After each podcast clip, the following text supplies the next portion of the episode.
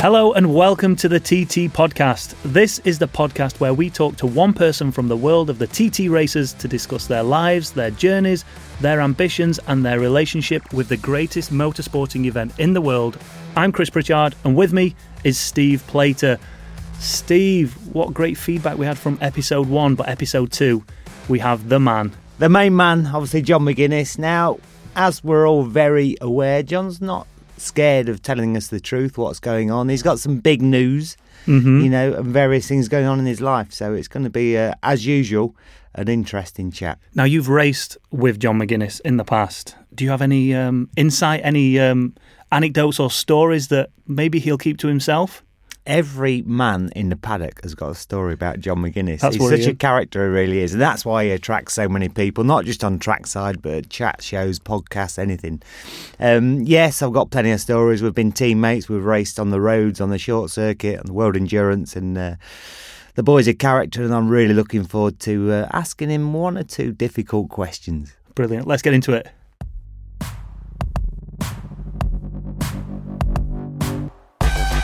For today's episode of the TT podcast, we are joined by John McGuinness, MBE. Now, it's hard to quantify this man's achievements at the Isle of Man TT races, but I'm going to try my best. Today, he has 99 race starts, stood on the podium 47 separate occasions, and taken 23 race wins across nine different classes, with a hat trick of victories on two separate occasions. He's set new outright TT lap records on no less than 12 occasions, and nobody has completed more laps in excess of 120 or 125 miles an hour than he has. He was the first man to lap the TT course at an average speed in excess of 128 miles an hour, 129, 130, and 131 miles an hour. And if that wasn't enough, 2022 will mark his 27th year as a TT racer. And yet, despite this pedigree, the extraordinary facts and figures, and his unquestionable ability to ride a bike, he is still a regular, down to earth bloke from a seaside town in Lancashire. A family man whose wife, Becky, and kids, Ewan and Maisie, are by his side for every step. It's a journey that goes all the way back to 1982 with a 10 year old boy sat watching the lights of Joey Dunlop, Mick Grant, and Ron Haslam. 40 years later, he's unquestionably one of the sport's biggest ever stars. His name is now synonymous with the world's greatest motorsporting event, and this year he will line up on Glencrutchery Road to start his 100th TT race start. Bike racing with the manufacturer that he has enjoyed so much success with. What a long winded intro, but well worth every second of it. John McGuinness, welcome to the TT podcast. You all right? three minutes and ten second intro. I hope uh, Peter Hickman's want as long as that. But, uh, I don't think anyone's will be. You all no, right? Fantastic, yeah, cool. You're the only person all year who's said MBE as well. A lot of people forgot about that, but I'm going to take that one as well. You MBE. should do. Yeah, no, it's mega. Do you know, I'm fantastic. Absolutely brilliant. I've had a great year. Really enjoyed it. Enjoyed riding in that Ducati Cup. Ran our own little team, a family team. You know, we finished in the top five in the championship, a few podiums, and uh, you know everything's uh, coming together again. You know, it's uh, we've, all had a rough time, haven't we, over the last couple of years, and like now all the sort of planets are lining up again, and you know, I'm really, really happy to be back. Sort of maybe where I belong, or maybe not where I belong. I don't know, but where I've had a lot of success. So uh, you know, it's uh, it's all come together, and uh, really looking forward to getting my teeth into all the testing and riding. And uh, is it 100? And, you might- is it 183 days or something? Clive Paget told me I was on the phone to him the other day. It's about 180 something days away, and we'll be It's going. not down. far then. It's not far. No, it'll soon be around. It is blooming hell. Right. One question that we're going to ask every rider that comes into this. You've been through the paddock, bike's been wheeled up to Glencrutchery Road, you've jumped on it, you've started up, you've rolled yourself down to the start marshal, is about to tap you on the shoulder. What's going through your head in that moment? Well, to be fair, there's lots, lots going through my head. Is like, ever, you know, not like he's the back wheel not tight and like it's like you know, have I, have I done everything I can? Is the bike set up best I can? I sort of paddle my way through, and I always try and pick the family out as well if I can.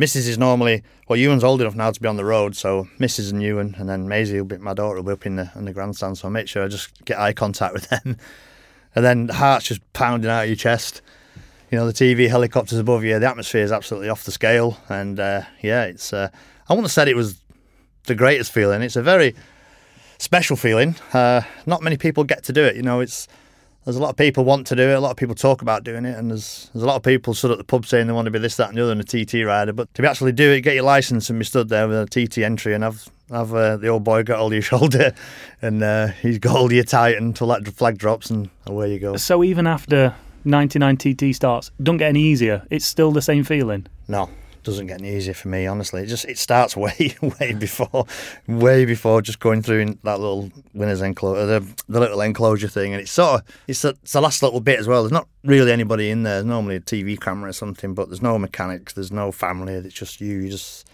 sort of walk your way up to the start through the little archway, and you know it's full concentration on that crazy little Manx flag thing. When that's that moves a millimeter, you're away, and then everything just it's full concentration. But you know, I lay in bed, I can't eat, I'm nervous, and that the night before, it's uh, I do think about it a lot. Many days go by that I don't think about.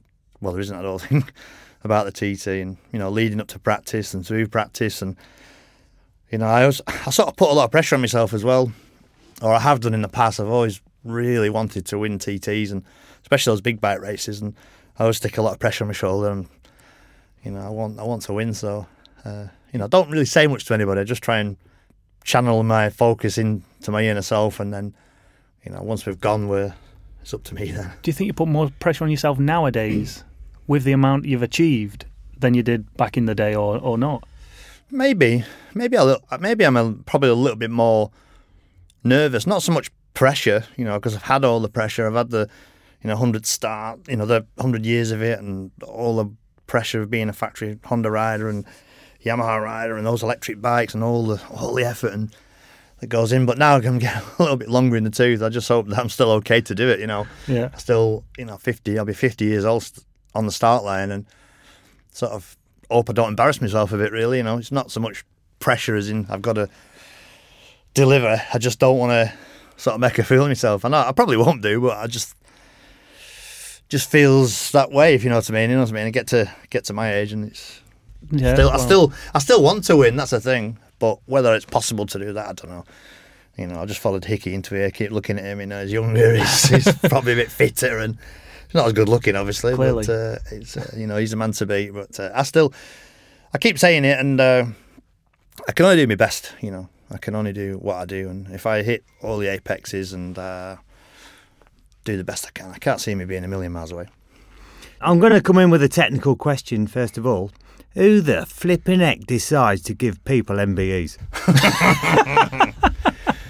Uh, have you got I think it it's yet? the gaffer. Have you, have you the got gaffer, it? you know, that little that little lady down down south. I think she I think she has a final call on it. I thought if you collected enough vouchers in some cornflakes, you could apply for one. Do you know what? I think I've, I think I might have missed it because there, has been a lot going on, and I keep looking into on on Twitter and, and Insta, and like, everybody's getting theirs, and I've, I haven't got mine. But I think I might have missed an email somewhere on the invite down there. So my Listen, missus, my I, missus is I, I know for you never answer your phone, you never answer emails. That's maybe the that's maybe the problem.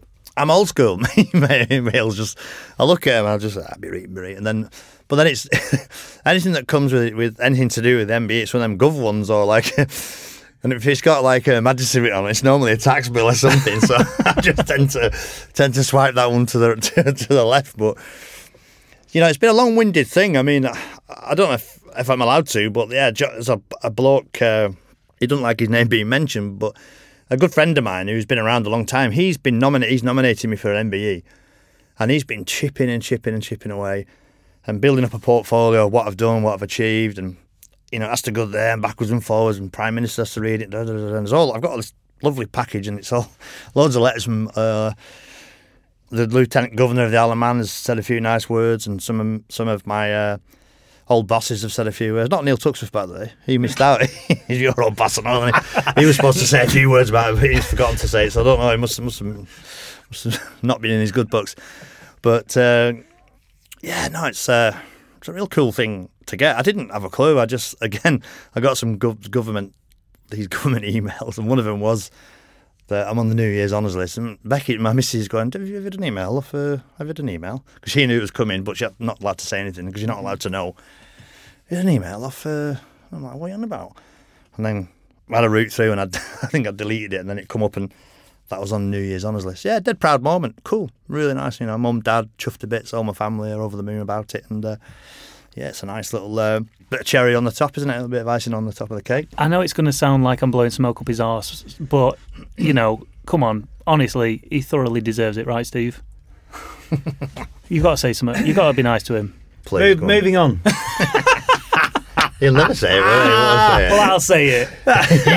I know, of course. What an ambassador. You know, for you, John, you know, looking ahead, Honda, back with them. How did all that come about? Well, to be honest, all the way through lockdown, if you like, and through this pandemic, I've always they've been in touch with me, if if if, if you like. You know, they've just been just asking me quietly away. You know, are you okay? How's the family? And what are you up to? And you know, it's it's it's quite a complicated thing. I did I've touched base on it slightly, but it's quite hard to understand. But I work for Honda Europe, and then Honda UK, who was going to run the TT for 2022. It's a different company. They're all under the same roof, but it's a different uh, different company. So the Honda UK, that Honda, Honda Europe have disbanded now. So Honda UK have been in touch with me, and, and you know, my old bosses, old Bob McMillan, you know, Dave Hancock, all these guys they've been in touch with me, nibbling away, and I've always kept in touch with them. And you know, I've said to them, you know, what do you reckon? Shall I go back? And Havier Beltran, the team boss there, is has uh, you know been sort of chipping away at me as well, and it just seemed to be the right thing to do, the natural thing to do. Uh, you know, I'm 50 year old, 30 years of the Fireblade, 100 start, you know, MBE, new set of teeth, everything's looking good. So It must have it must have been a lucrative contract you've signed because obviously five grand on your teeth. Nobody does that every day of the week, do they? three grand.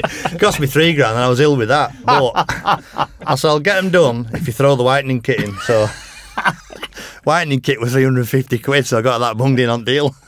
Why does that not surprise me? Do you know what? Though? I had to walk out. yeah, I had to walk out with them bags. It comes in with them. you know the I don't know, like a boutique bag thing. I'm so embarrassed walking out. I, like, mm. I wanted to be in a spa bag so nobody could see what it was. But yeah, do you know what? Best thing I've done. So, joking apart, piss taking apart. Honestly, I've had I've had pretty average teeth for a lot of years, and I'm just so much more confident to smile now. And uh, you know, a few of the rotten ones have come out as well. They made me have bad breath, so the whole job's looking up. So yeah, not saying new contract, new teeth, MBE jobs, jobs on fire. I just need to lose a bit of timber and we'll be away.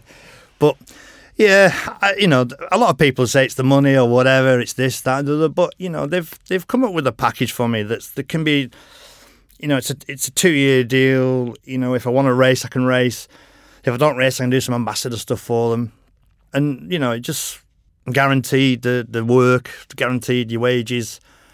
You know, I got uh, I got my trousers pulled down a bit at the twelfth hour by by Norton. You know, it's uh, they owe me a few quid, and uh, but I'm not I'm not bothered. I don't care. You know what I mean? It was an experience. It was uh, it was part of the journey. You know, it was it was Hollywood. You know, silver bike, etc. Everybody wanted me to, to do well on it. I'm I was so embarrassed about everything that went on with that deal. You know, I felt like I'd let all my sponsors down, let all my fans down. You know, I sold Norton t-shirts, did all sorts of things, and things just dropped to bits around me. But uh, you know, I don't. I didn't really want to go through any of that anymore. I need to go back to, to what I know, uh, the, the same environment. And I've always been like that. You know, I don't, I've never been here, there, and everywhere. You know, I've worn the same helmets for 16 years and, you know, I've been with Scott Leathers and, and Alpinestars for all my career. So it's, um, you know, I like the stability, I like the loyalty, I like everything about the where we're going to go back to.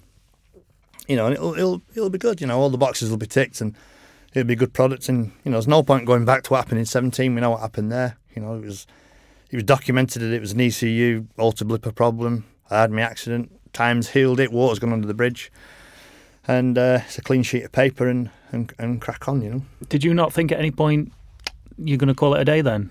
Because you, are uh, talking, you're talking like you, you, like Hickey or, or Dean Harrison. Like you're in for a hmm. two year deal. you commit into it, and you you want to go and be competitive there. Absolutely, yeah. No, I never thought about packing in because if I should have packed in, if I was going to pack in, the best time to pack in would have been the end of 2015 when I won that senior. It was take a bow and walk away. But I went back there in 16. I loved it. I really, really enjoyed 2016. I didn't win a. I'm not sure if I don't think I won a race, but a couple of podiums on the superbike. But you know, there was feelings there that I, I that you can't put into words. You know, I was in the. I'd ridden the race. I'd done 132.7. I'd gone wheel to wheel with Michael Dunlop and E. Hutchinson. The weather was good, bike was handling good, and I really uh, that was what it's all about Yeah, enjoying yeah. around the bike. And I crossed the line third. I shook their hands. Them two were having a bit of a, a barney about. There was all sorts going on in the win- in the in the press conference, and you know, some it's the only place in the world where somebody will hand you a bottle of Corona beer. You know, you know, an F one press conference. There ain't no Yeah, beer gonna swilling around and stuff, and there's not two lads having an argument about what engines they had in, and I don't know the full details, but. Somebody just said, "Hey, John, do you want a beer?" I said, "Bloody right, I do." You know, I was sat there sweating, red hot, beautiful. I'm just, it was fantastic. Living the dream. It was. It was amazing. You know, then 17 we know, 18 I was still injured, 19 we had to go with the Norton. And there's no way I want to finish racing at the TT with a broken engine bolt at the bungalow.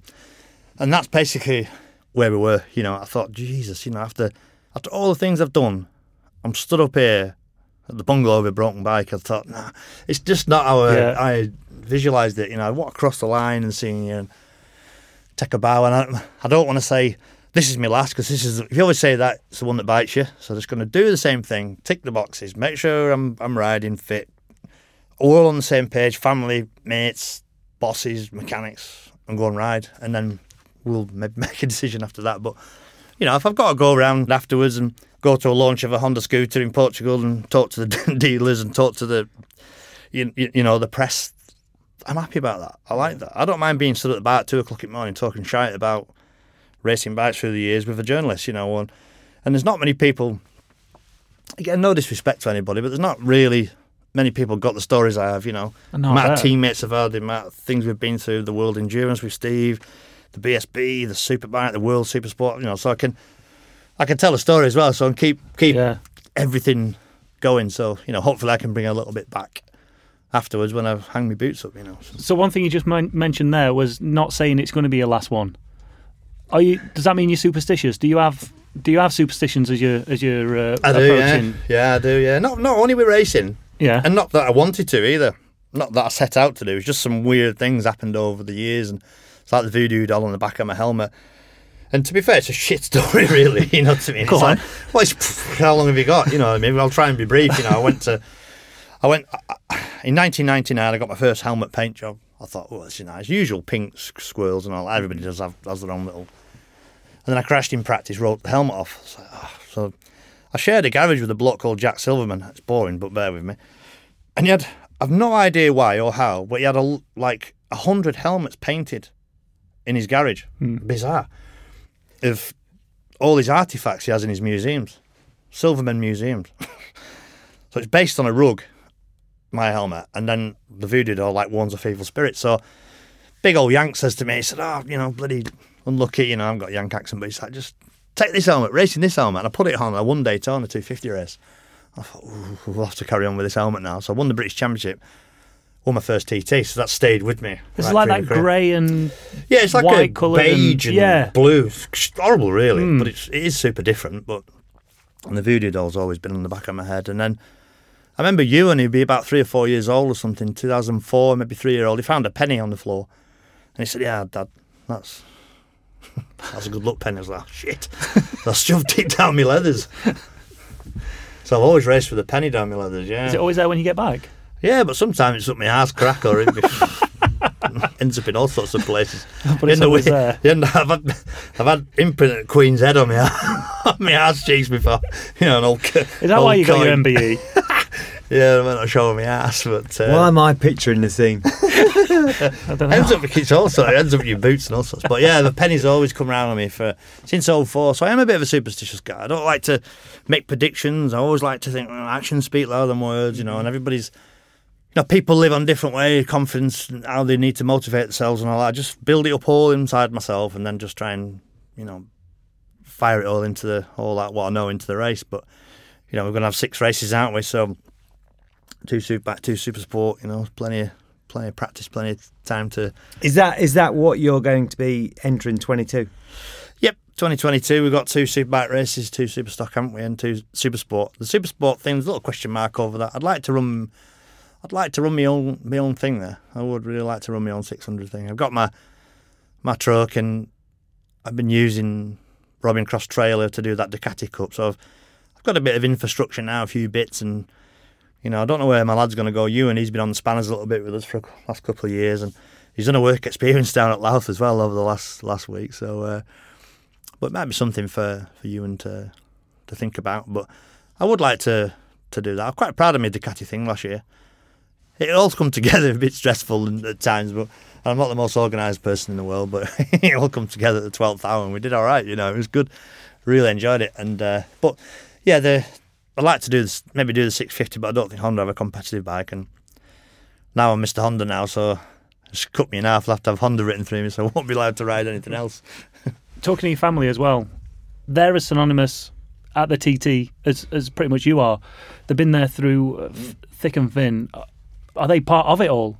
Like you couldn't do the TT without them. No, I don't think so. No, I've never done any any of my races. You know, the missus has been there for every single one, hmm uh, and you know, we like I said, I've been together 32 years with her. So when I first started racing in 1990, you know, we're we're a new item, hmm and we've done everything together. You know, so it's. Uh, but she's good. She's she's organises me. She makes me eat food because you know otherwise I'd be in pub and you want beer and you, you know what I mean. It's like you, Yeah. you need structure. You need some sort of structure at TT. You know, you've got to go to bed early. You've got to need your sleep and you need you need good quality foods and that. Well, I'd be you know probably not eating correctly and things like that. So you know I've always been you know like.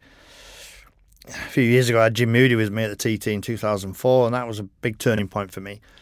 You know, he, he made me go to sleep and made me eat this and told me, got me to the front of the queue for practice and just, you know, made me concentrate really hard on it. And 50 weeks of the year when you can go to pub, but there's only two weeks of the, of the year where you can ride the TT. So it's it's full concentration. And the kids ground you as well. You know, like Yeah. kid, Ewan was, was only be two months old when he went to his first TT, you know, and now he's 20, so he's uh, he's a big he's a big lad now, and he's been right right through it, seeing all the a lot of the races, and he sort of understands it as well. And when he was younger, if I'd had a bad race and I come in, he didn't care. He's still playing with swords, and he was a Yeah, little yeah. pirate at the time. And all of a sudden, you're like, well, do you know what? it doesn't really matter. You know, it's not the end of the world. And my daughter's involved now. She's 11. Uh, but she loves the travelling, you know. We did all that world endurance together. We always took them with us. Yeah. Uh, and but they're, they're great as well because I could say to them now, I'll go to Japan in the morning and be like, oh yeah, okay, no worries, and just pack the bag and go. Or they'd be sitting on a 12 hour flight. They've been to Australia to, to the races. And, you know, it's I cherish a lot of that. There's all the moments are there. It's, sometimes it's hard. Some riders just don't want it. They can't cope with, you know, shitty nappies and Yeah. screaming kids at two in the morning or whatever. And, but I, I just dealt with it. I just dealt with it, and I thought there's no way they're not going to experience that journey with me. So, uh, you know, they'll they'll be there. You know, it's we've had a few fines off the off the school. A few, the old school, you you know, the old uh, headmaster at Maisie's last school. He was just a dick, really. You know, he just did not get it. In a lot of ways, I, I understood, you know, but Are they going to learn some It- lessons though, aren't they? I got I got fined. some of the world. Hmm. I got fined 140 quid to take her to Australia when she was six years old. You know, she was shearing sheep. She was up, you know, she was seeing the penguins come on at, at Phillip Island and then went up to Queensland and Brisbane, all that. And I thought, well, that's not life lessons at six year old. I'm giving in. Just paid the fine. Yeah, exactly. you know, yeah. just, yeah, whatever. But it was, uh, yeah, we've had a few, uh, few scrapes with the schools, but I wouldn't, no way I change anything. No. And what, so what about their foray into motorcycling? Do you kind of keep them separate from it? Are they? Is that competitive edge rubbing off on them? Do they want to get into it? Ewan's into it now. My boy's into it. He's into the bikes big time now. He was all F1, he was all this and cars, and but for a long time, no interest. No interest. That's amazing. And that. like, there's always been like, as he's grown up, Pee Wee 50 in the garage, I'm like, Yeah. you know, so can't see what I'm doing now on this podcast, but I'm sort of, Nodding you know, not into yeah. the bike, like, fancy going that, and nah, nah, no, it's not really happened. Then there's been a quad, and a, you know, it's not, I didn't really want to be the, the mad dad and shove him on it, and, hmm but sometimes I think, selfishly, I maybe should have introduced him to it somehow a bit more, and, you know, it's always been about, always been about me, really. I've been the selfish one, it's all been about me and the racing, and sometimes have I left, have I left them out of it?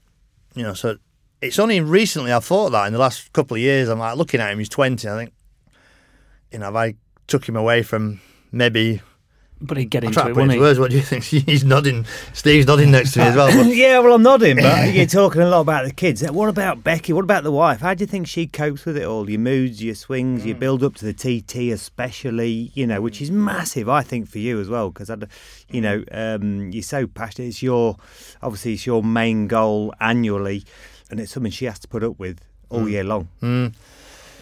Sure, well, she's a saint, isn't she? Really, you know, you, you have your moments, don't you? But um, we we just have been solid. I think, really. You know, there's been a couple of little ups and downs along the way, but you can't be with somebody for thirty years and not have a, Hey, that's a scrape here and there. But you know, we have, and uh, but we've always come back, and you know, we're dead. You know, we both was brought up on the council estate in Heysham, and, and we've achieved amazing things together. And you know, we we. I, I, I'm not. I'm going to say it. I I don't think I'm that bad to live with. well, probably in her head I am. Uh, but it's just I want the best. I want the best for them. I want the best for the kids. I want to be able to, you know, for them to be safe and secure. You know, there's a lot of things that when they were born, oh, you might stop racing now. Well, it made me more determined. It made me more determined to provide. It made me more determined to do better things and make them proud of me and, and be stronger and and you know that Maisie come along and again it brought us even closer. Uh, obviously, you know you think about the danger sides of it, and but she never says anything. So let's go back to the start. It's an illustrious career, a long career, all the way back in 1996. I'd, I'd just been born then, just to make you feel old. Eh? No, I'm kidding. I'm kidding. but debuted in 96, first win in 99. Massive year, 99. You know, obviously, uh, British 250 champion as well as the roads, and, you know, uh, really on song. Yeah, '99 was the sort of turning point of my life. Really, um, I don't like that career word. It's a f- weird word. That career. It's crap. Kind of call it my journey. Journey, 'Cause- yeah. yeah, careers. Because you see, you hear people talking about the career, never won anything. They say, "That ain't my career." What career do you have? But you know, '96, I was on the tools, and he, he's laughing again. Plater's laughing because he used to do a bit, a little bit of work, like me. but I didn't go to college. I did the full three years City and Guilds. Anyway, I was on, my, on the tools '96, '97, bricklayer by the way, '98, part time '98, really. But then '99, I just down tools and went again professional, if you want to call it. But I wasn't professional. I was living on Becky's sofa. We were just, it just great bike. I raced under the radar a little bit, really at the TT. 96 was under the radar. 97 first podium. 98 was a big year for Honda. But again, I was sort of under the radar. rode a 500 and a 250 and things. And for me at the TT, it was if I don't win now, I'm never going to win one because I'd I knew the track. I knew my 250. I was leading the British Championship. Everything was lined up, and it was. I remember going down Bray Hill on it, and A kit engine. It was had a brand, fantastic mechanic. Blandy was still in the in, in the sport, and I hit bottom of Bray Hill. It just. Wow, I thought, fuck, you know, this thing is absolutely flying. It's on point. This thing, and it's like no, now or never. And uh, Can we just say as well for, for, for recent TT fans, this is these are two strokes. They're not, Two strokes, They're yeah. not four strokes. So Yeah, two strokes. So you'd know, you know, no laptops plugging in. It was Yeah. all sort of bar- what reading barometers. Again, TT is difficult. You're climbing a mountain. You're at sea level a couple of times, and then you know, they, so you needed good mechanics. But I did. I had the best. I had the best bike. You know, I'll be end up with 100% I was on the best bike. That Vimto 250 was was was outstanding. You know, I don't guarantee a win though, does it? no, no, but that's what I'm saying. I'd, I'd, I was young, I was light, I was f- focused, I was, you know, I had a couple of podiums at the TT. 22 years, you know, who did you have to beat?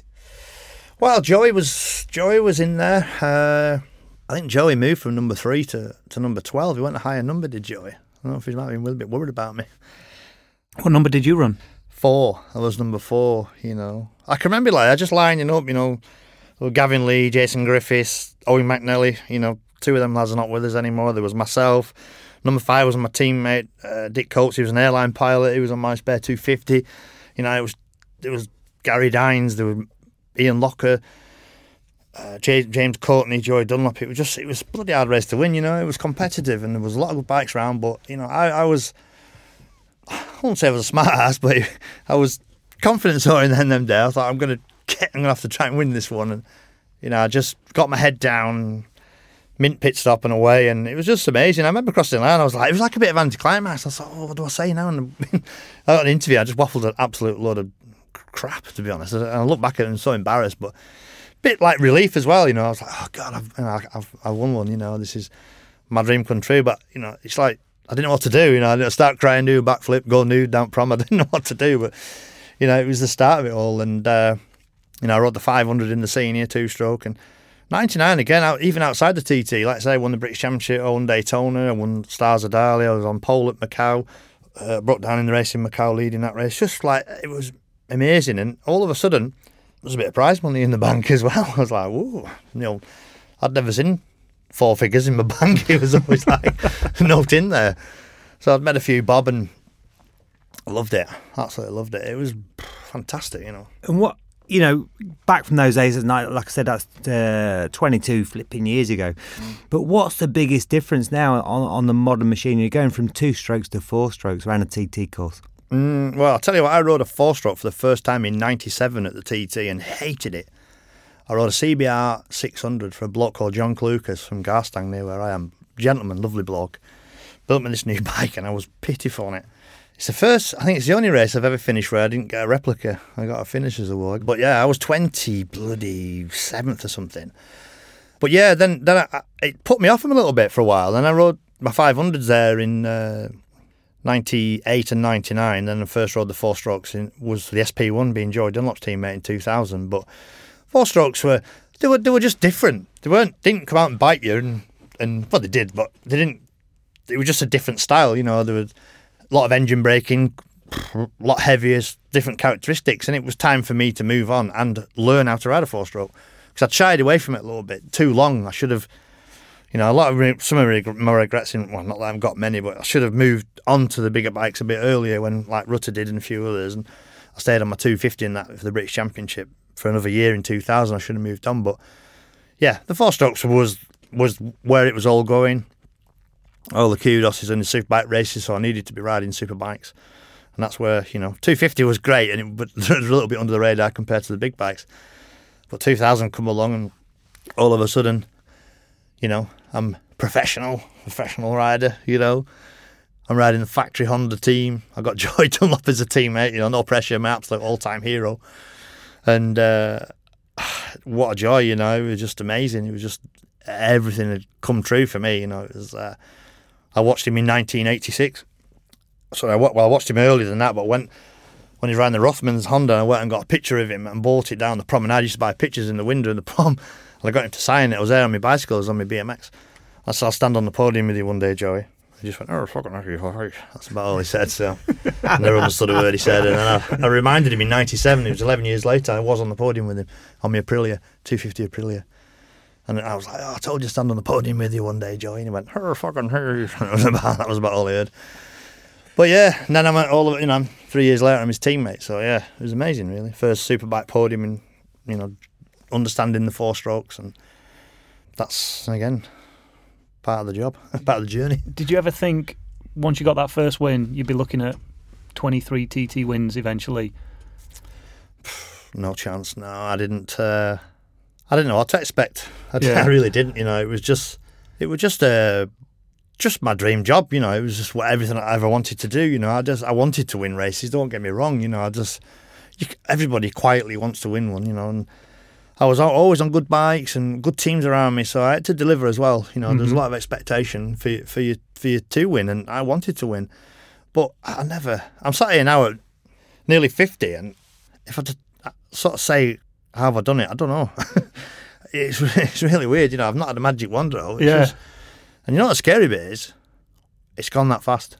Yeah, I bet. I could sit here all night and talk to you about every single race. I can remember every single one from 125, singles, 400 TTs, electric bike wins, all sorts. Of, but it's just dash, dash, dash, year, year after year, you know, 2001, to, you know, just like, God, where's that gone? But, you know, still, the head is completely still focused on it. You know, I look in the mirror and think, you know, everything's going a bit south and that, but like, every, my head's just completely dialed into it. But never thought I'd win 23 to win three, to win one, to win mm-hmm. two, you know, to even compete in a TT. You know, you've got balls of steel. You know, Oh, yeah. you know, you know, a mug. You know, so if you to get an international license and line up on the start line and go around at 100 105, 110, whatever. You know, you've uh, you've achieved a lot. So for me to be here at 23, you know, I don't know. I don't know. I can feel the passion, you know, in your see it in your eyes, the way you're talking at the moment, obviously about obviously all the wins, the 23, and a lot of special moments. What about the negatives? You know, starting off from scratch your first year with mm. uh, obviously Mick Lofthouse and and other negatives as you as you've gone on, you've had to kind of overcome not just uh, from one year to the next, but at that year the same to mm. get on mm. and ride and be competitive. Yeah, yeah. First year was '96 was it was pretty heavy going really in a lot of ways. I, I wanted to do the TT, but when I was like on my own racing with my dad and my nana was involved, my mum was involved, and have you got you know spare this, spare that, and we just rustled it all together. I wanted to do the TT, but could never really. I didn't want to go half-heartedly. In '96, I rode for Paul Bird. I had a new bike, you know, some new parts in it. So I went to Northwest 200, and and, and going from 13th, 14th, 15th place to be in the leading group, I was like, that's Joey Dunlop there, you know. And then I was like, wow. I spent more time looking at the the name on his back than looking where I'm going. So I thought, oh, yellow helmets, Joey, whoa, he's my hero. And, you know, it was just, we are right in this leading group. And I said to Birdie, I said, should we do TT? And that's when I made my decision at the Northwest two weeks before the TT. So we were, we were them up and said, can we, can we do it? And give us a late entry. And, you know, I got 350 quid off the Mike Hailwood Foundation and I got a free boat. And I just, to me, that was everything. I don't, I don't need anything else. I'll sleep in my van, I'll sleep in the bus shelter. I'm not bothered as long as I'm there with my bike and I can go and do it. No practice laps prior? No, I've been across, oh, I've been, across, you know, rewinding back. I've watched the V for Victory videos, yeah, yeah. all these loads. Of, I've sort of read about it and I went down my teaser out 125 at 17, went down my KO1S, did lap after lap after lap. So right. I sort of knew where I was, but, you know, I made a late decision to do it. And we did it going right, real bad week of practice with weather was a real shocking week and not getting any dry, dry practice. And Friday morning, you know, I had to ride past uh, Robert Holden, who was killed in front of me at uh, going into Glen uh, Glen Helen. So, and it, it's the first time I'd sort of seen what it can do. You know, it's a mess. It was a mess. You know, it wasn't pretty. And then same lap, Mick got killed at uh, Milntown. I come back and you know, I said, I'm forget it. I'm not doing it. It's not for me. This and Mick's dad Arthur, he was a bit of a boy. he's not with us anymore, but he's like, oh, get on that effing bike and get on with it. and I did, you know, sun come out. Mint, I finished 15th, bronze replica. Joey won the race and chuffed to bits, you know. I only took one bike in 96. Didn't have a full stable of bikes and all. I just went in one bike, did the 250 race. Job's a dream start of the job. So if he'd have not said something, would you would you have walked off? Would you have turned off? Turned possibly, possibly. Yeah, I was. Uh, I've had a few moments like that when David Jeffries was killed in 2003 as well. That was heavy going. Mm-hmm. And you know, again, I, I, was the first man on the scene, and I won't go into details, but obviously you can imagine. You know, there was a lot of us parked up there, and Big H carried me off, fireman, you see, put me in this big. I was stood there looking, thinking stood there, just sat on that. I was on the factory Monstermob, the cat in it. I can remember it now. The bike was like just running, and I was like, uh, you know, just this wall of mess. And you know, H pulled up, switched it off, and just carried me off and put me in a garden up the road. And I was like, you know, helicopter came, etc. But like Pauline Jeffries, who again's not with us anymore, David's mother, she was like, get on that bloody bike. Again, you know, I said, oh, I'm going, I'm done, I've had enough of this job. Get on that bloody bike. David want you on that bike. So I remember it was morning after, it was a five o'clock practice. They don't do that anymore. So I was out on the 400 and a 600 in the morning again. Hair on fire, bloody flying around the track. Everything's great again, you know, selfishly again, you know. Is it, is it, is it, is it that quick? And you, you, I guess you must have experienced it too, Steve. The moment you get back on your bike, you just focused. You're not focused on that anymore. It's. I remember talking to Lee Johnson when Dan Kneen got killed, and we were sat in his motorhome, and he's he's like, I've known that guy for this long, and I'm just, I've just, uh, in a, in about ten minutes, I'm going to be going down that road, mm. and and is is that the way it is? You just you kind of park it to one side and. Yeah, I think you kind of park it up in part of your head to a certain degree, and it's something I'm not very proud of, you know, because you can kind of uh, put it to one side in the back of your head and and carry on with the job in hand, you know, and you don't really start thinking about it either until the event's finished. Mm-hmm. Fortunately, otherwise you wouldn't be able to do it. You know, and it's again, like I said, it's nothing I'm particularly proud of, but I think that's what you have to do to, to go for. Man, and John, you've you've experienced more than I have. I've seen some pretty horrible stuff, but yeah, Mm. Yeah, I think again, I, I just I just remember Dave just happy, you know, as a big Yeah. numb, fucking lovable bloke, you know, Mhm. gifted sort of guy, you big know. gaff lad, full of fun. Yeah, just you know, turn his hand at anything, bit of trouser riding, bit of you know, but you know, he didn't. Dave didn't suffer; it was gone. He was just in a split second. He was gone. And I always, every time I go through Crosby, every single lap I do, I always ask him to look after me. Uh, every Yeah. time I go through Kirk Michael, I ask Gus Scott to look after me. And every time I go through Milntown, I ask Mick to look after me. And it's just, I'm not a religious person. I don't know if they're up there looking down. I haven't a clue. You know, I don't Yeah. know where you go when you're gone. Uh, but it just puts my mind at rest. It's just a little little thing I do. Just and I just mutter it under my breath on the bike, going through 180 mile an hour. Look after me, Dave, every lap. And you know, yeah, it's it's it's a it's a hard one. You know, there's a there's a few things that they do. It does flash back times. You know, sometimes you shut your eyes and you see things, and I just try and turn away from it and look at the good things. Yeah. The good things have been epic hmm not just for me, from you know Hickey's one three five lap. I was there injured. I was at uh, Umbrail in the garden, and as he started his last lap, then Harrison and that were at it, and I was like, "You just about to see something here that's going to be off the screen. That's going to be epic." And like I knew where they were on the track, and I'm sat there with them, thinking, "Now they're coming through." Then I'm, there's a helicopter coming, and some guy was talking to me, and he's like, "Ram, ram, ram." I just fucking shut up. You're just about to witness something off, you know, history here. I was just like, you're here to watch the racing, you know what I mean? I was welded to the, my radio. And even I'm a fan, you know what I mean? I'm like, wow, you know, he's just going to. And they come through. I was like, blew me away, man. I was like, wow.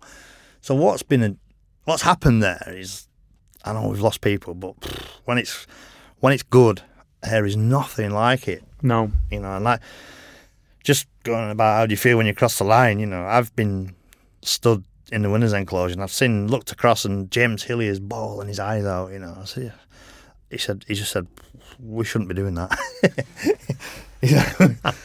We should not be doing that. You know, it's just everything's just draining out of you because, you know, you've done 67, I don't know how many laps you do, a lot of laps Yeah.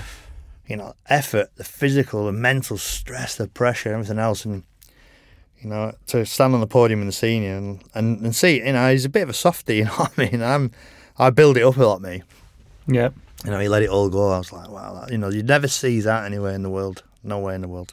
So, what do you think about the like? There's been people within the the industry saying the TT should be stopped. Now, obviously, we've had a break and everyone wants it back. Riders, mechanics, people that are involved in it clearly want it to go go on. And and kind of you're like a, a bit of a figurehead when it comes to that. That you want, you know, we never want to Mm. see it stop, right? Yeah, there's a very small minority that Yeah. will always say that, and and, and you know, um, people should be free to give their own opinion. But Mhm. fortunately, the majority uh, understand what a great spectacle it is, and, and, and know that everybody competing and doing it off their own backs and and there because they want to win. Yeah. It's changed a, a little bit over the last. I had a tough time when Dave got killed in 03 and 05 Gus got killed, and it was, it were getting a kicking in the shins, the old TT. Yeah. you know, we Paul Phillips got involved, and you know, I said, you know, whenever any, whenever any journalist talks to me negative about it, I just won't answer him. hmm You know, I just like, well, I don't want to discuss it. You know, Yeah. let's talk about the great time. You know, the the Hailwoods and the Geoff Dukes and the the history and the when it started and what it's been. You know, it's unbelievable. It's And not- what it's about. Yeah. yeah, you know, we know that you can get injured and worse, but uh, you know there is one or two maybe. But like I say, I think as a team, as an organisation, and and the riders, we've successfully steered them away from talking Yeah. negat- negatively about it. You know, I, I don't want to go into you can't go into massive detail. Don't go if you don't want to go. Throttle goes both ways. Blah blah. There's loads of ways of looking at it. Yeah. But, you know, it's just still so raw, still so original. It's still nowhere. You know. But like you say, you, you, you over the years. experience those lows, but there's like you said, there's so many highs. Like one of those highs for you probably was was breaking that 130 mile an hour Mm. lap 2007, record. yeah, 2007, 100th TT in the senior. It only happened once, and it only only happened by it only happened one lap by one rider, which was me, which is always not sounding a cock because I don't want to sound big headed, but it, it just makes it sweeter. Yeah, yeah, yeah. You know, nobody Yeah, else yeah, got it. it. Was, it was my it was my first year. I was a newcomer that year, and I just thought, wow. Yeah. How did it feel then? Like you say, you're the only person that did it. absolutely mint. Absolutely mint. My bike was great. My, As good as a win? uh, no, Okay. no, I don't think so. No, no. The, it, it was a weird experience, and uh, a bit like the 132 when you were commentating and the day you could hear you. I was like, shut up, because I just still wanted to concentrate on what I was doing. Did that first 1327, you know. But the 130, obviously, it's a milestone, and and uh, the, w- I came into the pits and I was just concentrating on what I'm doing, and it has been done. It has been. I could hear all the commentary. I was like, oh, you know, everybody. And that that that free was was something was I'll never ever forget mm-hmm. because everybody waved me round on lap three. To the fans, to them it probably meant more than the win because I'd seen something. Yeah. But I know I don't get my winner if I, if I broke down on lap six, I'd have been gutted. You know what I mean? Yeah. I, I did 131, 131 578 in 2009, and the chain snapped. Hmm You know, I was absolutely spewing because, and you know what? The, the, the, one of the reasons why I was spewing is because the track was mint.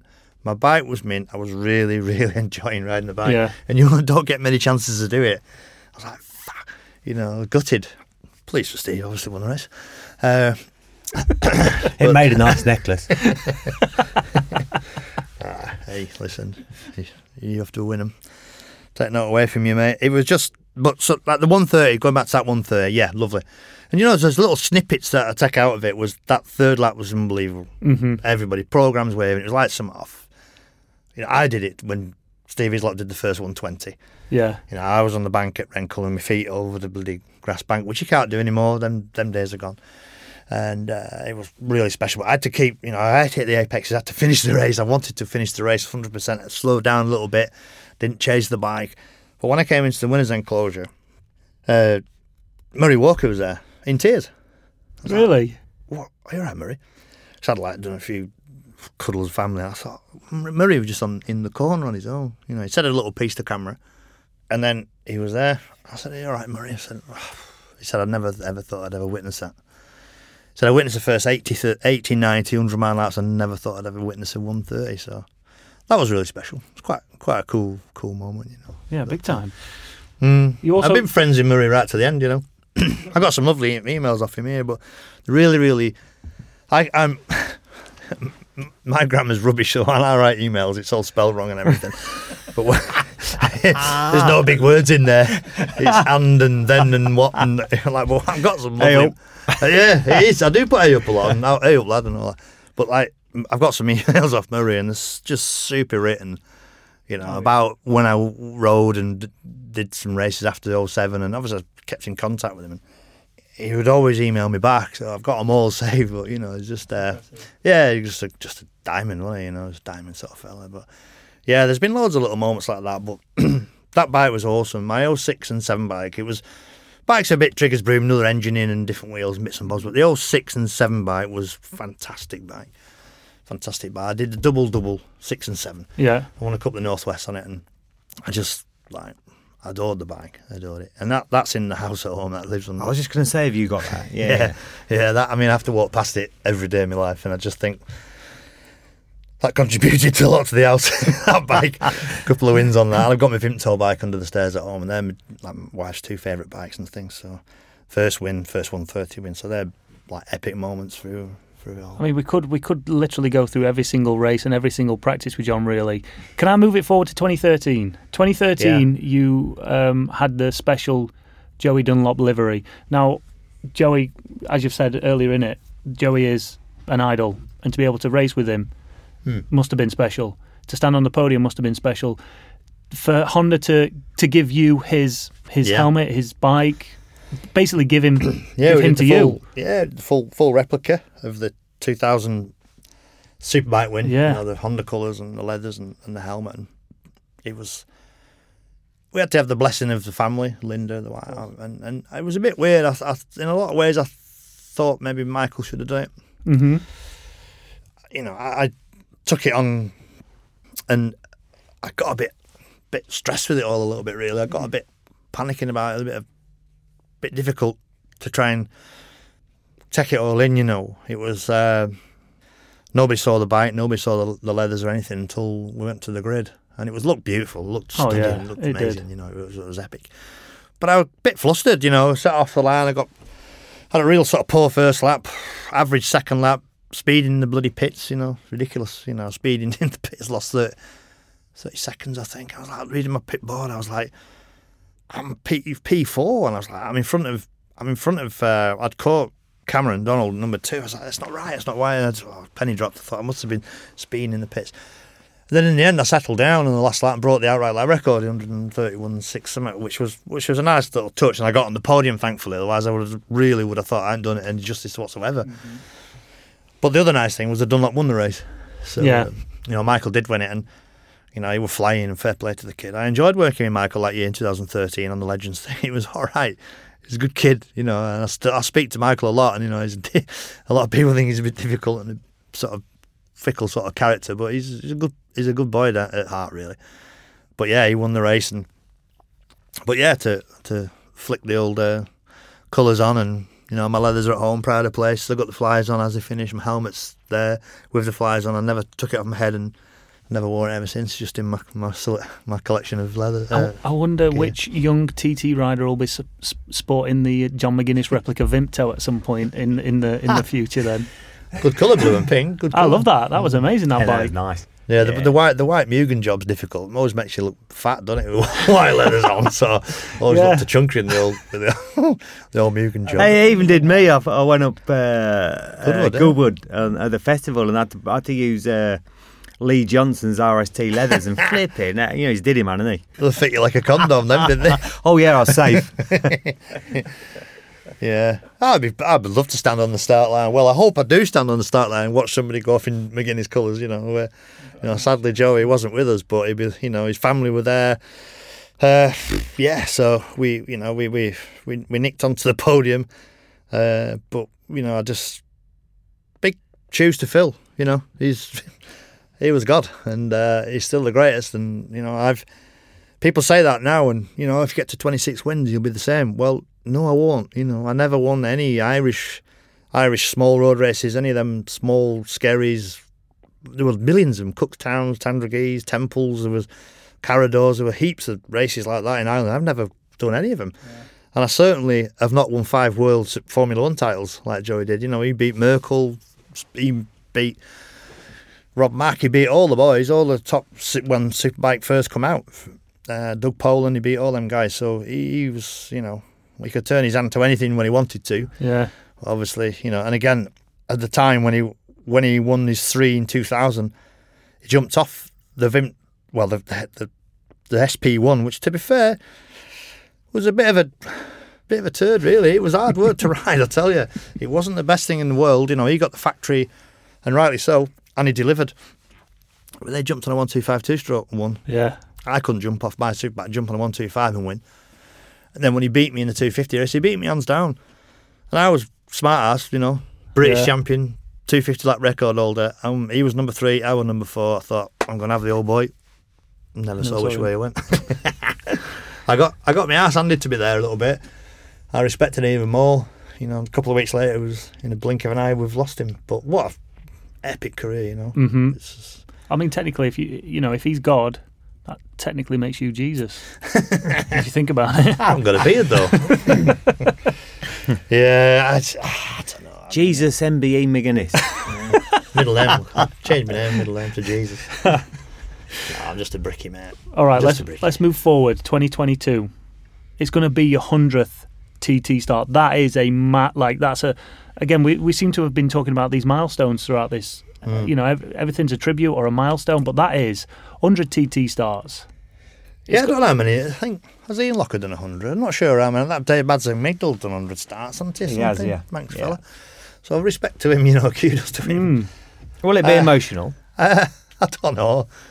I don't know. Uh, Probably, probably deep down, but you know, I just I don't know. I get emotional away from it all a little bit. I just get try and uh, like I say boil it all up a little bit, but you know, I want I want a gold plated Honda and I want gold leathers and a glitter helmet. I want to go full full. There we go. I think you should. But uh, I, I don't know. You know, it's it's just fabulous, isn't it? You know, Mhm. it's like amazing. You know, when when I bust my leg, me and Ewan was was talking about we're just trying to work out how many miles we've done because it was like Rossi. had- Rossi had said something. He'd been around the world on a Yeah. doing MotoGP. I thought, yeah. oh, let's work this out. I'm like, I've been around the world twice, around the TT. Really? 50, 50 we worked it out, mm, really 50,000 miles ish, maybe a bit more, 50, 52,000 miles around the Isle of Man. Blooming hell. It's a long Flat- way, isn't it? Flat out as well. That's not. Oh, That's just not cruising, is it? Single, 400, Ducati, Yamaha, Honda. It's amazing. Pattern, classic job. So, so saying that, does that give you a kind of a little bit of a lift or a step forward going back TT 2022 when everybody's missed two years of action and you've got more experience? This question's been floating around a little bit, and it's a good one. And to be honest, I'd, I'd like to think it That's would not give putting me, pressure on you, mate. No, I'd obviously, li- I'd, li- I'd like to think sense. it would probably give me an advantage. I mean, so, selfishly, I'm like, sort of hope it rains Sunday, Monday, Tuesday, Wednesday.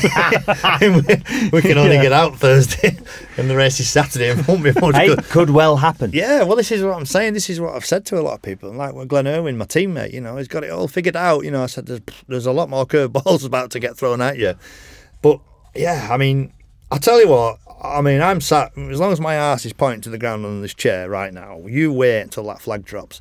You know, Harrison's and Hickeys and, and, and them boys and Hutches and Dunlops, they'd be right into 130s.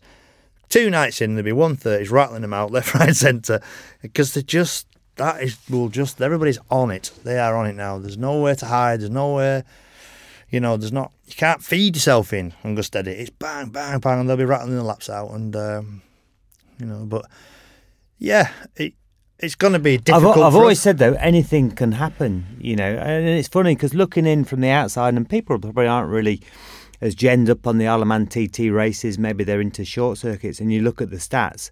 You know, Hickey's only been winning for two years. Hmm. It's been two years off, and so on.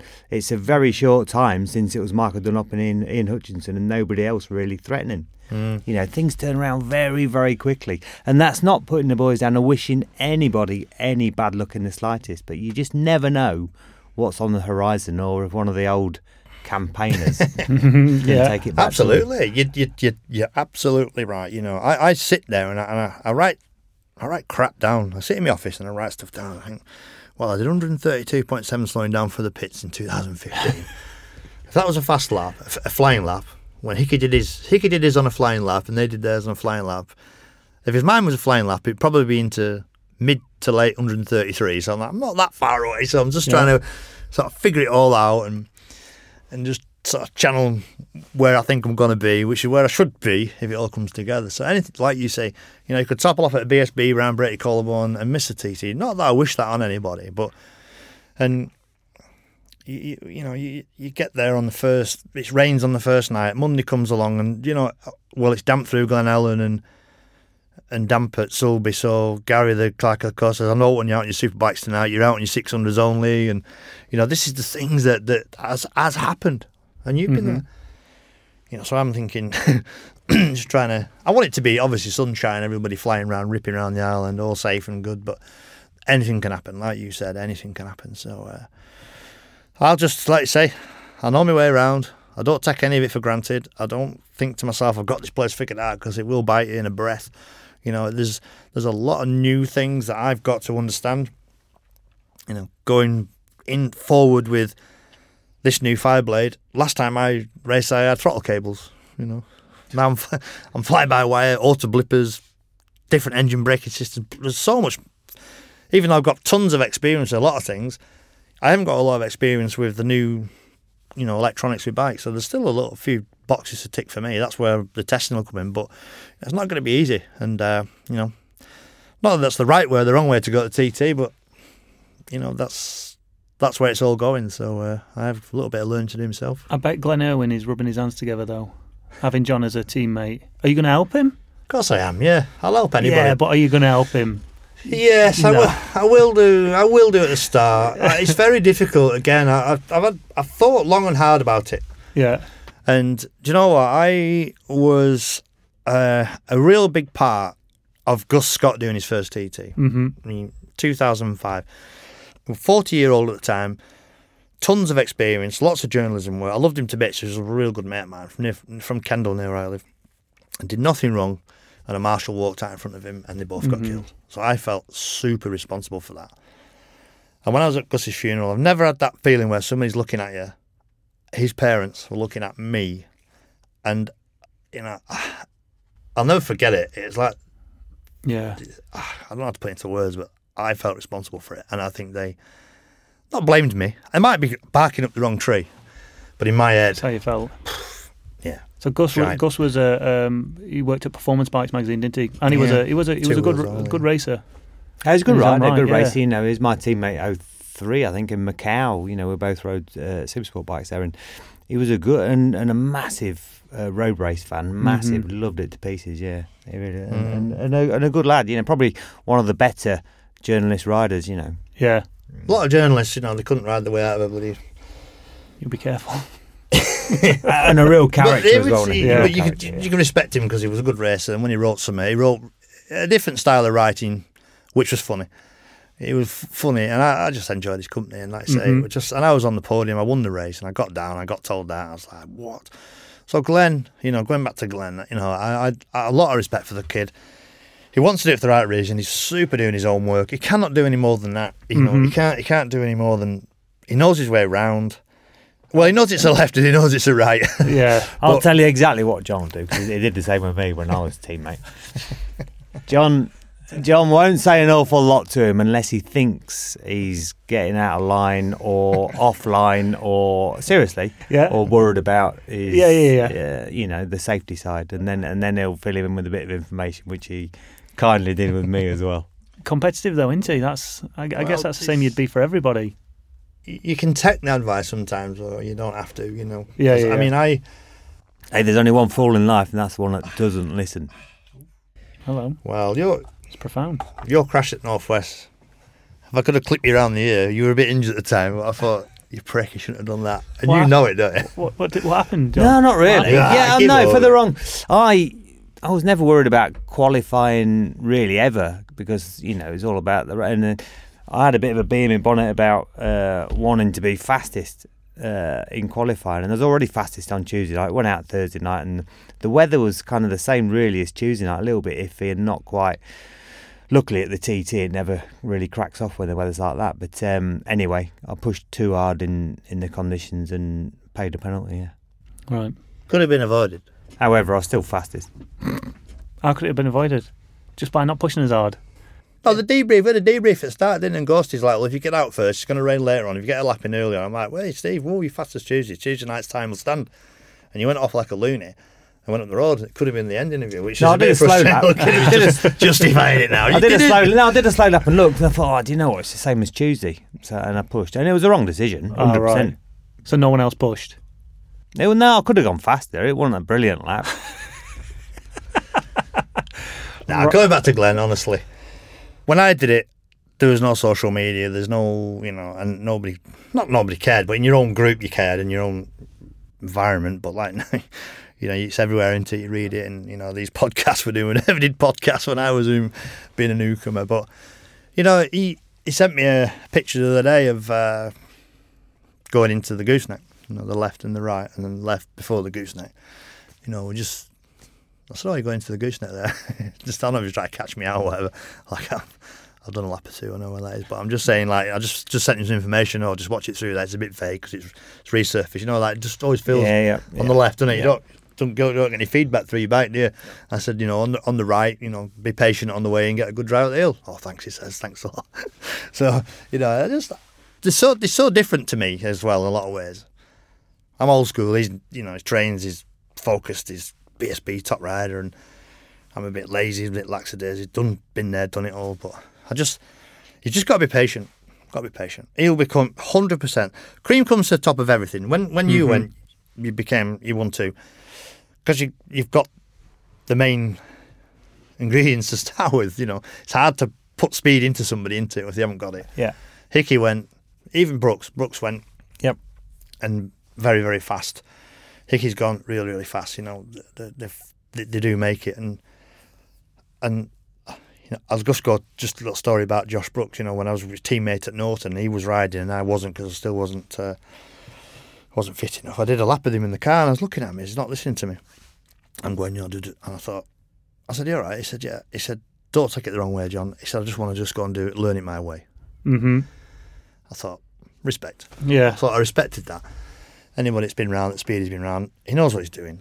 I Yeah. can't, you know, you don't get a handbook to do the TT. You don't, somebody doesn't come up and say, this is how you do it. There you go. Yeah, yeah. yeah. you know, you've, you've got to steer your own ship and you've got to find your own style and the way you want to do it. And, you know, Glenn's got to find that. Mm-hmm. And y- first year or two, you're vulnerable. It's as simple as that. You know, Yeah. you're to make mistakes. You're going to you're going to have a few moments. You think, fuck, you know, that was close, and you commit yourself sometimes. You know, just and that's when you can't be on the bike with them. Yeah, yeah, You yeah. know, you can't you can't get come away from that. You know, you're going to have a few scares and scrapes and bumps along the way, and, then when all the pennies line up and all the penny drops, you you will be hundred percent a, a, a TT winner. I'm sure. From my memory, you've only had one tip off at the TT, at the classic TT on the pattern, as far as I can remember, mm. luckily. Obviously, you're super safe anyway, you really are. But what's been your biggest moment throughout your TT Do you know what? I went to 2005 production race. It was super super stock thousand race on a Yamaha. I was fastest in practice, and I'm sort of right up for it. And I went into the left at Crosby, where uh, DJ we lost Dave, and I lost, I lost the front into there. I lost the front, and honestly, I just I, I I'd lost the front. I put my foot down. It sort of took the sole of my boot off, and uh, I just got out of the throttle on it. Normally, if you have a moment or whatever, you sort of back at it and you you blank it immediately. But I couldn't get it out of my head. I couldn't get it out of my head at all. It just I don't know what what happened because it's so unusual for it to happen there. So I pulled in, pulled out of the race, and uh, you know, not I don't know whether the front tire might have deflated or something, uh, but it, it just you know, it's like if you have a moment somewhere, a slide, you, you, predict it because you know you're, you're loading at the rear, it's spinning or whatever. It's all little bits where you have moments, but it's when it's in the place where you have a moment where you don't expect it, they're the ones where you jump out of your skin. I had a big lock to lock tank slap on a 600 through Glentramman in 2005 practice as well. That was bad. That was bad. I not a passenger. It was just bouncing off the lock stops. And everybody's like, oh, yeah, just accelerate through it. And that, no chance. I was an absolute passenger. Mine, Yeah. I had the same. Uh, Gorse Lea. Yeah. Lost the front, Gorse Lea. And I was waiting for the bang. You know, it was Yeah. late and just nothing, no, not violent, nothing, just lost. You know, it's just starting to tuck and it's going down, down, down. And it just, I- and I kind of uh, rolled, so it loaded the front and it sat back up and away I went. And that wasn't because I'd really tried to do that. It's just a natural Yeah. reaction, that was all. Fast right-hander, Gorse Lea, right? Yeah, you're not Not hanging really. about there. No. It's 170 mile an hour, fifth gear. Mm, flat on a 600. Yeah, it's Really? yeah, they're the ones. Yeah, it's uh, and no real reason for it. It all unless unless I was too close to the curb and just got a bit of lift. I don't know. I don't know. hmm might not have had enough, maybe enough heat in the front or something. That's- I don't know. The, the, it's the vague corners, isn't it? Because that's very, very smooth. And then where I went down, nearly went down at Crosby's really, really smooth. It's funny with the bumps, you get loads of feedback, don't you? Yeah. Bikes like that, Yeah. anyway. But then the- when the smooth bends, You want to feel something? yeah, Yeah. And then when you do, you know, I mean, I put it out of my head straight away, but I, I couldn't at the at the time. yeah. Just thought something wrong, something wrong, and just put put the bike against the hedge and wait for another time. Yeah, yeah. That's when you you know. Sometimes you've got to know when to roll over. Yeah. You know, I mean, always, always be another time. that's it. Well, there'll always be a time, but eventually, you, you know, you'll hang your levers up and you'll move on. In terms of like your legacy and what you're leaving behind at the TT, when you decide to do that, are you happy with that? Can if you- if you were to walk away from it now, you know, you'd be more than happy, right? Oh, 100 percent. Yeah. Yeah.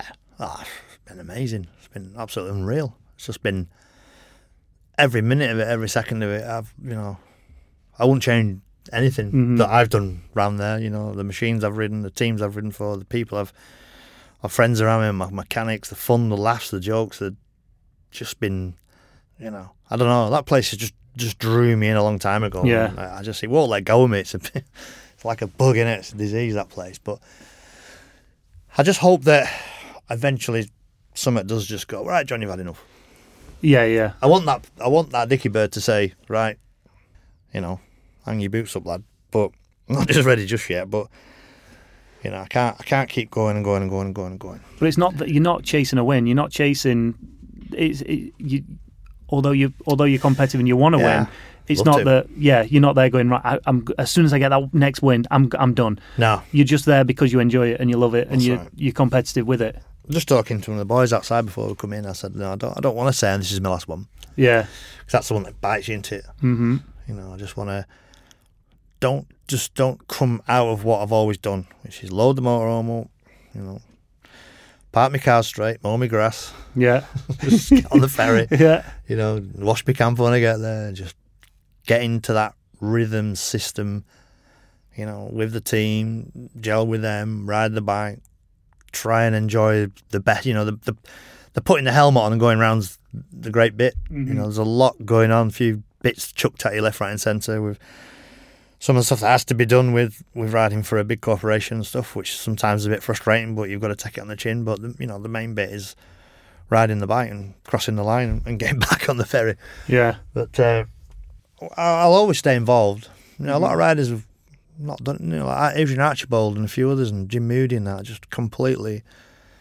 You know, TT winners and good top riders They're just nah. I'm not going back. I don't Really? understand that. I'm just, I think it's amazing. I'd, I just can't wait to be just that. You know, fan as well. Again, you know, just with a bag full of butties, load of beers, and a, and a radio. Right, John, I could, we could sit here talking all day long. Honestly, really could. I got I got a few quick fire questions I want to ask you. You can only answer one or the other through these quick fire. There's no explanation, no description. Okay, ready?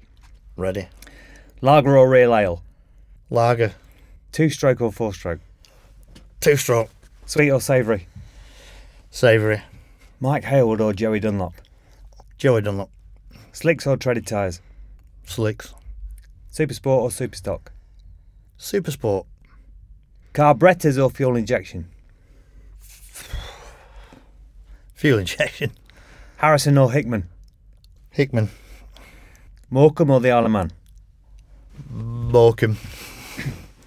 Right, you ready for this one? Pillion ride with Joey Dunlop or David Jefferies? David Jefferies. Last question. MBE or 2017 TT wins? 27 TT wins. Thanks, John. Nice. Last question, John. I've heard you're a big fan of Strictly. I am. If, I'm the- dancing on ice, yeah. if they came knocking, would you? I'd love to say yes, but I would be a total embarrassment because I'm about as flexible. as, I, I haven't got the answer for it, but We're not looking at happy feet, are we? I know, I know. Do you know what though? I like. I don't know what it is. I'm a softie. I am a softie. Let's wrap this up. John, it's been an absolute pleasure. Thank you so much. And hopefully we'll see you on. There's got to be a part two, right? Gotta be. yeah, we'll see you on Strictly. Thanks, mate. Cheers, mate. Pleasure. Cheers, guys.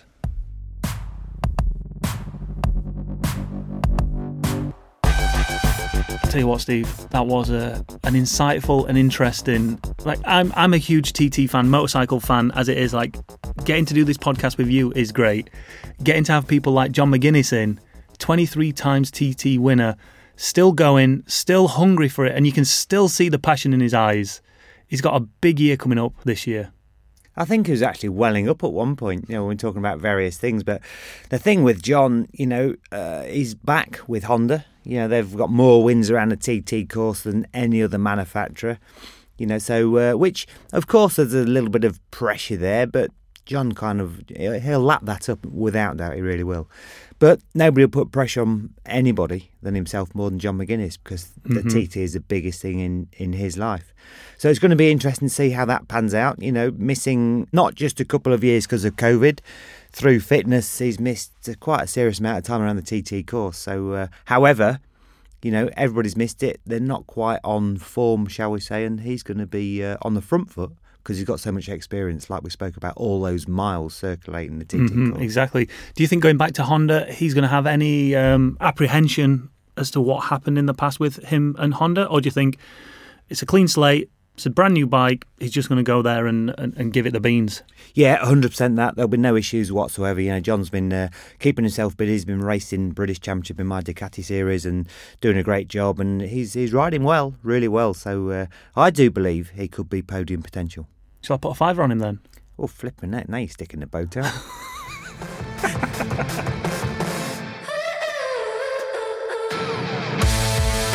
So, ladies and gentlemen, that is episode two of the podcast in the bag. If you've enjoyed it, make sure you hit that subscribe button and leave us a rating and a review wherever you listen to your podcasts. We have plenty more star studded names from the world of the TT on the way in this series. And here's a little taste of what you can expect from our next guest, Michael Rutter. Oh my god, I've been born to the Isle of Man. With obviously my dad racing and watching him go off down there, and it's I must admit it's a lot easier when you're sitting on the bike to someone who you know real well or family member sitting in that pit. You know, it's uh, it's we've got the easy job. That next episode will be out in two weeks' time, and don't forget, you can get all the latest TT news and features over at iomttraces.com. And be sure to check us out on all the usual socials. We're at TT Races Official. Thanks for listening.